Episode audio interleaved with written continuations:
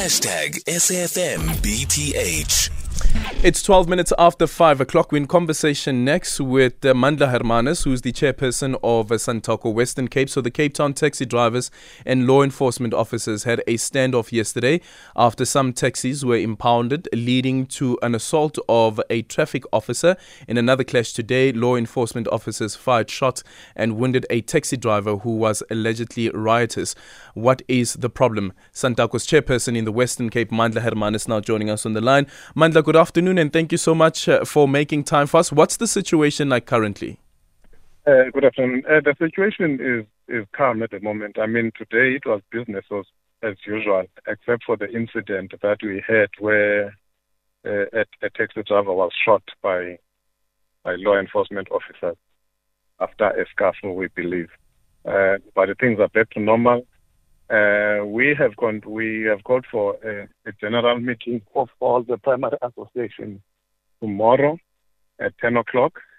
Uh, all the primary associations in the Western Cape, the chairpersons will attend that meeting, and we will look at our relationship with the city of Cape Town, the government of the Western Cape, uh, the impoundment, and what can be done by the industry to make sure that our concerns ahead by the Western Cape government. So it's not a strike, so the taxis will be operating as normal the, tomorrow? The taxis will be operating as normal. It's not a strike, it's a meeting. Okay, so I don't know if you saw the statement that was issued by um, by the government, and one of the issues that they're raising there is that you had pulled out of um, the, the the the taxi task team that was set up. Why did you pull out?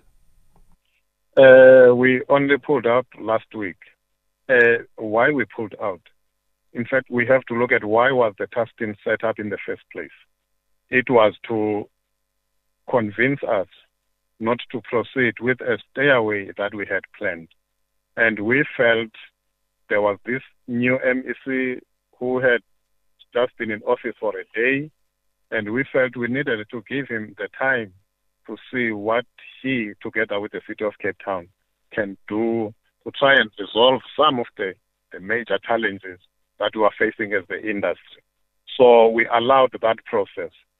But uh, interestingly, two weeks after the first meeting of the task team, we had JP Smith bragging that he had impounded 109 vehicles in one week.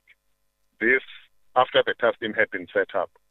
And then it just continued from there on up to a point where right now they are proud to tell South Africans that from January to June they have impounded over 6,000 taxis, meaning they are impounding at a rate of over 1,000 taxis per month. That's absolute destruction to the industry. And as a direct result of that, one financing company has had to repossess 488 vehicles in the past 12 months. And but if you look at from January until now, the figure of vehicles that have been sent out to the sheriffs to repossess is 309. So it's clear that uh, by the end of this year, that 488 for last year will have doubled or tripled. But but Mandla, and, Mandla, and, and that is killing the industry. Yeah, was the agreement though that setting up the task team would mean that there's a moratorium on enforcing the law? It's not a moratorium on enforcing the law. It's a moratorium on impoundment. That's what we were asking But that, for. that, that was and part also, of, of enforcing the law. Was there an agreement though to that? To say that the, the taxis won't be impounded uh, as the task team meet, meet? there was no agreement, but we were negotiating in good faith. As a result, we called off the stay-away. Not only that stay-away, because subsequent to that, there were shutdowns that were organized by political parties, shutdowns organized by trade unions.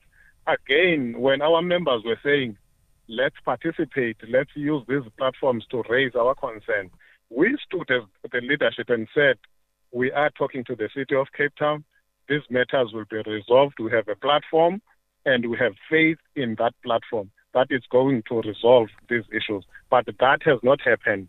And uh, what I have to make clear when we say moratorium on impoundment, we are not saying the law must be suspended.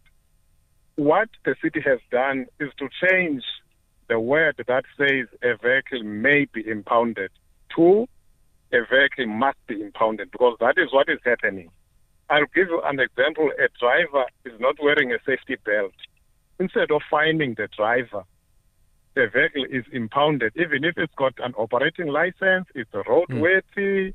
it's operating on its legal route. The driver's got a license that has a PDP, but because the driver was not wearing a safety belt, the vehicle is impounded. Okay. One one example: a driver failed to indicate in time when he changed lanes from one lane to the other lane.